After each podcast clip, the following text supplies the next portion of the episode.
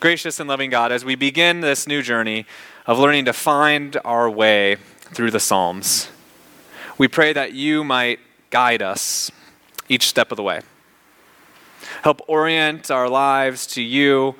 Help us find you amidst loss and desperation, and help us see you through the journey of our lives and where we've come from and where we're going in our future.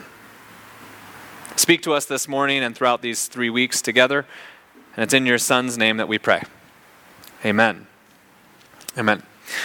Well, so I'm going to piggyback for a minute uh, just off of the children's moment, if you will. I was recalling my lost moments because I was thinking a little bit about my experience now, not when I was a child, but when I was a, a parent or now that I'm a parent, not was.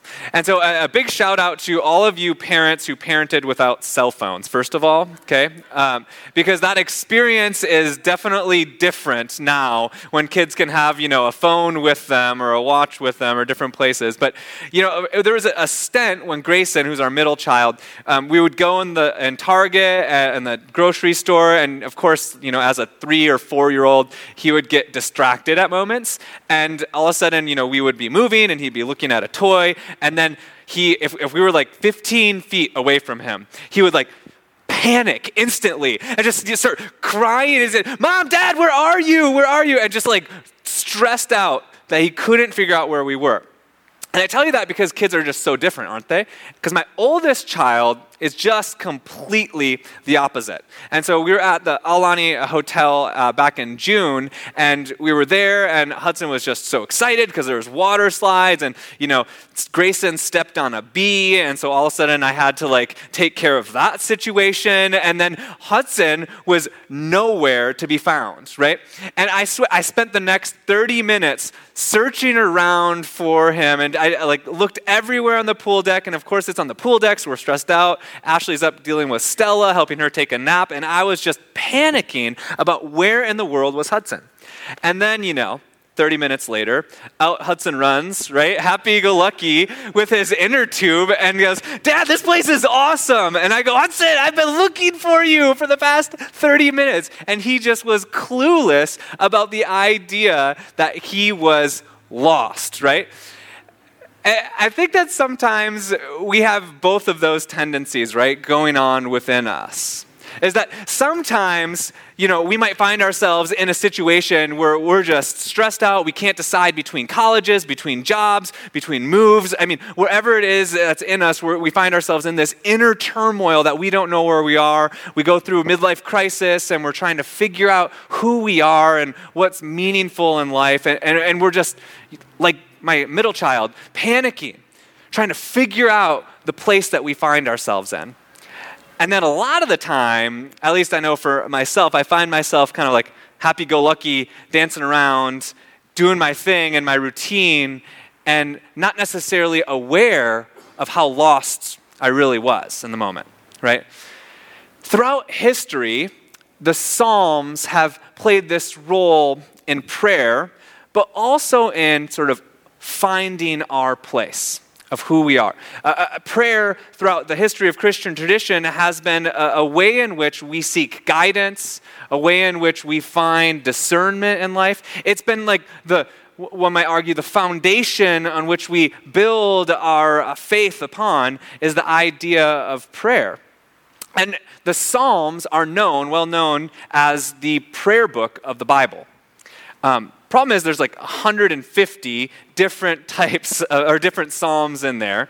But we're going to be going over the next three weeks on just like an introduction, preparing us for Lent, which is a time of prayer, by looking at what's argued three categories of the Psalms. And so we're going to look at three categories of the Psalms. And uh, Walter Brueggemann, who's a, a well known uh, Hebrew poetic scholar, uh, he splits the Psalms up into these three categories. He says there's Psalms of orientation, Psalms of disorientation, and Psalms of reorientation.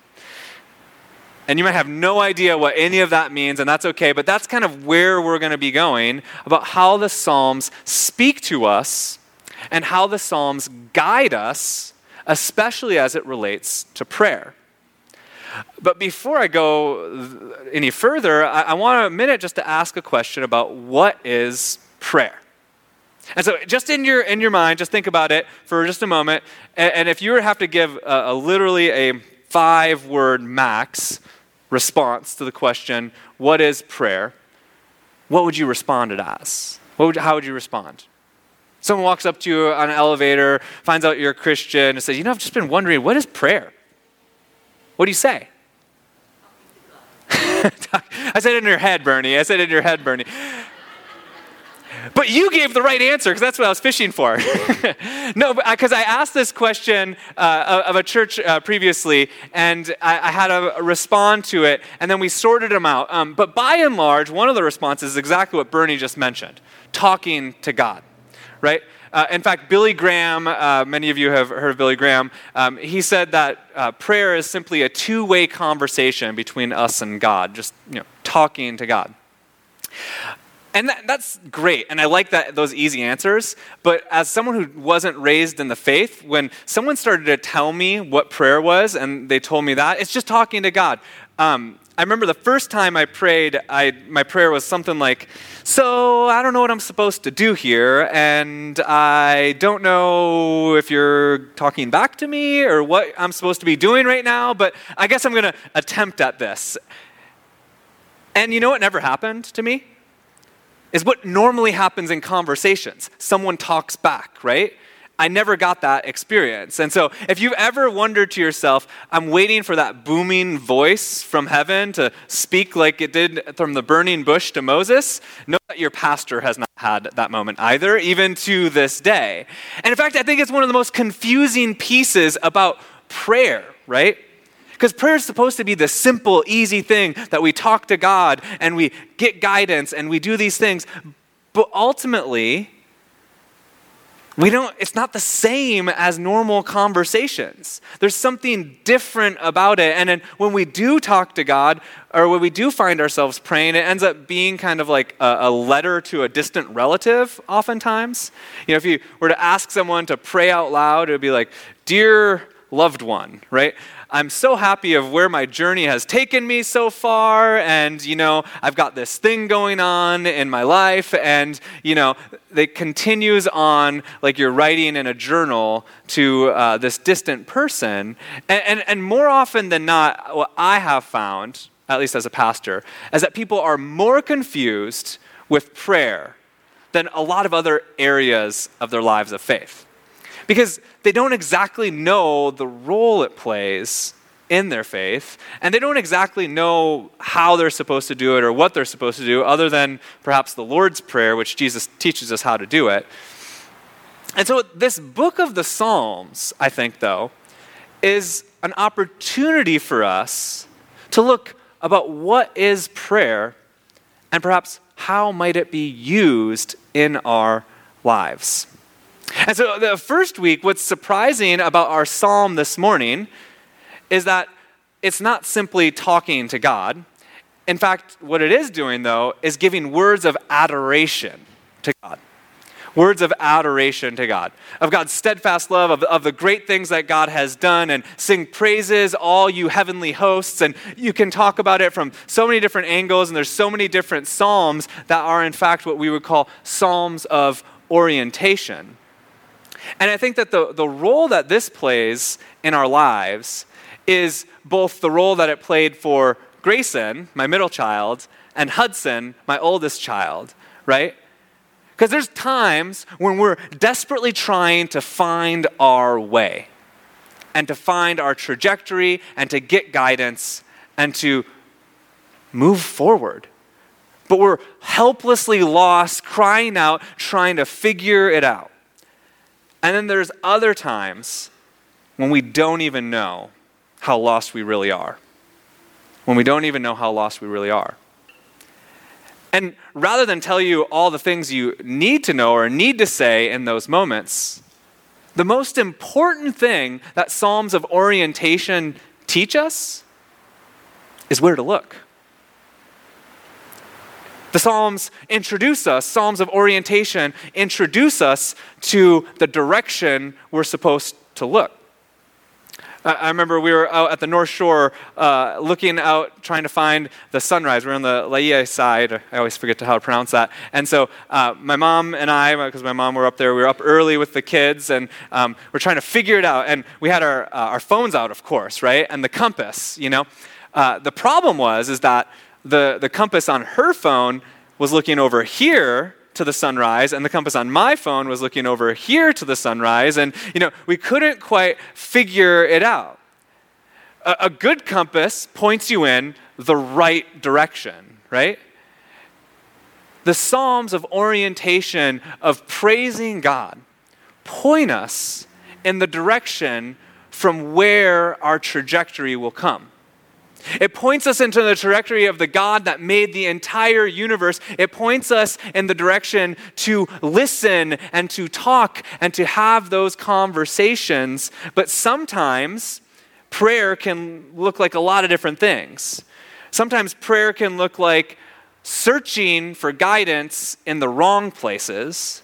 Sometimes prayer can look like me talking so fast to God that I can't be, I can't imagine anyone giving a word back, you know? And it's often about all the things I need, right? Oh God, I need help with uh, my finances. I need, you know, sure as heck need to figure out how to be a better parent, or you know, I need just to do this. I need you to help me find discernment, and I'll just keep on going. I'll, you know, going and going.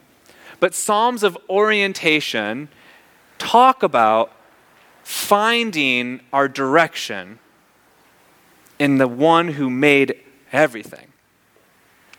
But, you know, the problem is, is that if you're like me, you find yourself either looking down at your phone too much, right?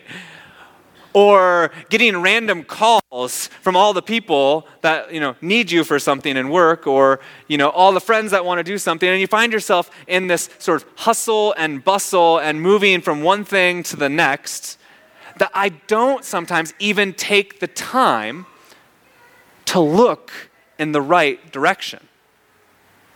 I don't even take the time to look in the right direction. And, and uh, I have Duke and UNC on my mind, uh, and I'm a basketball fan, and it's because uh, Duke won yesterday. And so whenever Duke beats UNC, I try to put it into my sermon at some point so you can know it's an amazing game. But I was also reflecting on my experience in downtown Chapel Hill, where everyone told me I was wearing the wrong color blue, right? Because I went from the dark Duke blue, the right color, to the light blue.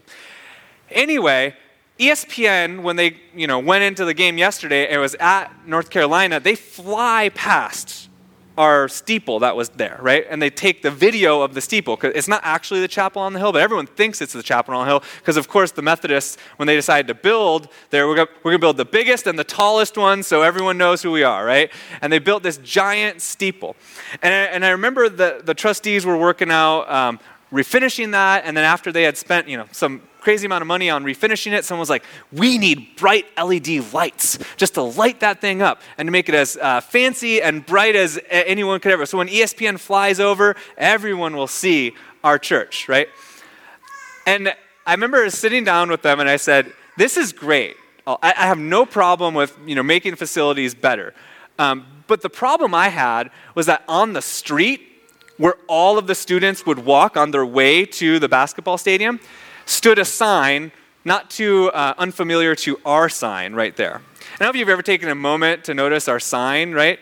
We uh, have covered up something in duct tape, right? And it, the duct tape is like falling off of the sign, right? And so most of us, like, we know where we're going, and so we just drive right past it. But other people, you know, they, they notice that.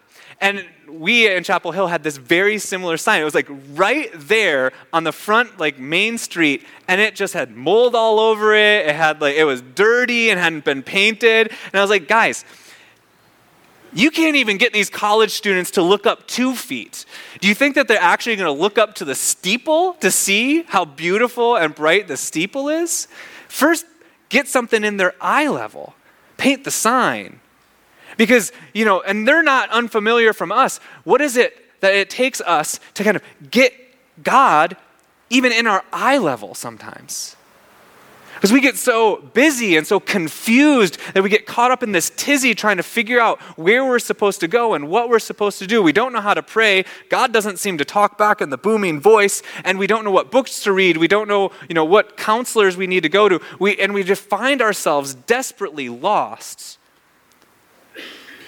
And the whole time, this prayer book has a guide for us, not giving us the answers but these Psalms of orientation direct us, give us that compass of where to look.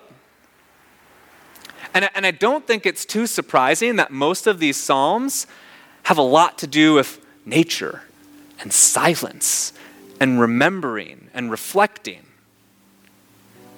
Because if we find ourselves so busy that we are so talking to God so heavily, or we're so busy and so confused and we're lost in this tizzy, sometimes we just need in prayer to slow down and aim ourselves in the right direction.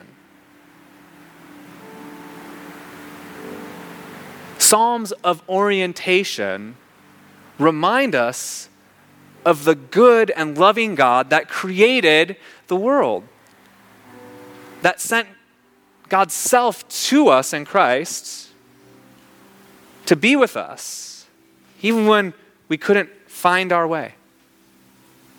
The book of Proverbs begins, you know, Proverbs is this right, wrong, right?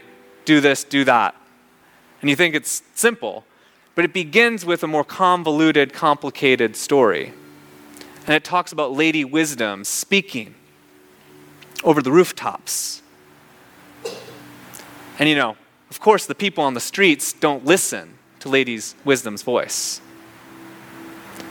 And even depicts them going from door to door trying to figure out which house to enter. And there Lady Folly is, welcoming them in when the whole time, Lady Wisdom, God was speaking over the rooftops. And they were so busy that they wouldn't even heed God's voice. Looking in the doorways that presented them right in front of them versus looking in the right direction. So, as we start to move into Lent and prepare ourselves, I know it's a month away, right?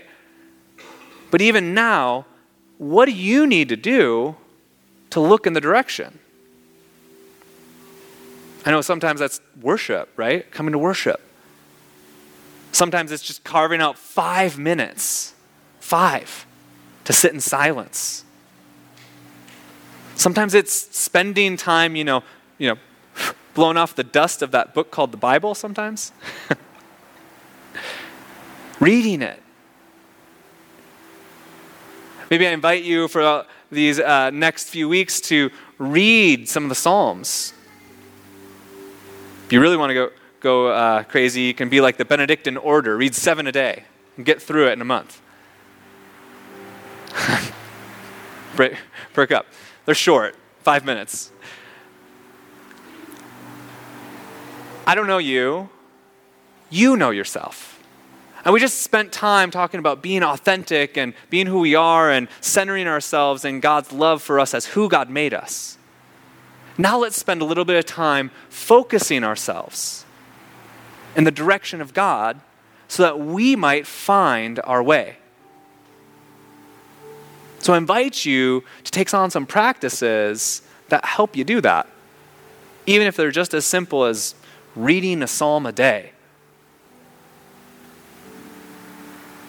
We all, I think, find ourselves in these two places oftentimes desperately lost, needing help, or completely ignorant of the fact that we're lost. But both of us can seek out to God. Remember all the amazing ways in which God has revealed God's self throughout all of creation. And then sit in that place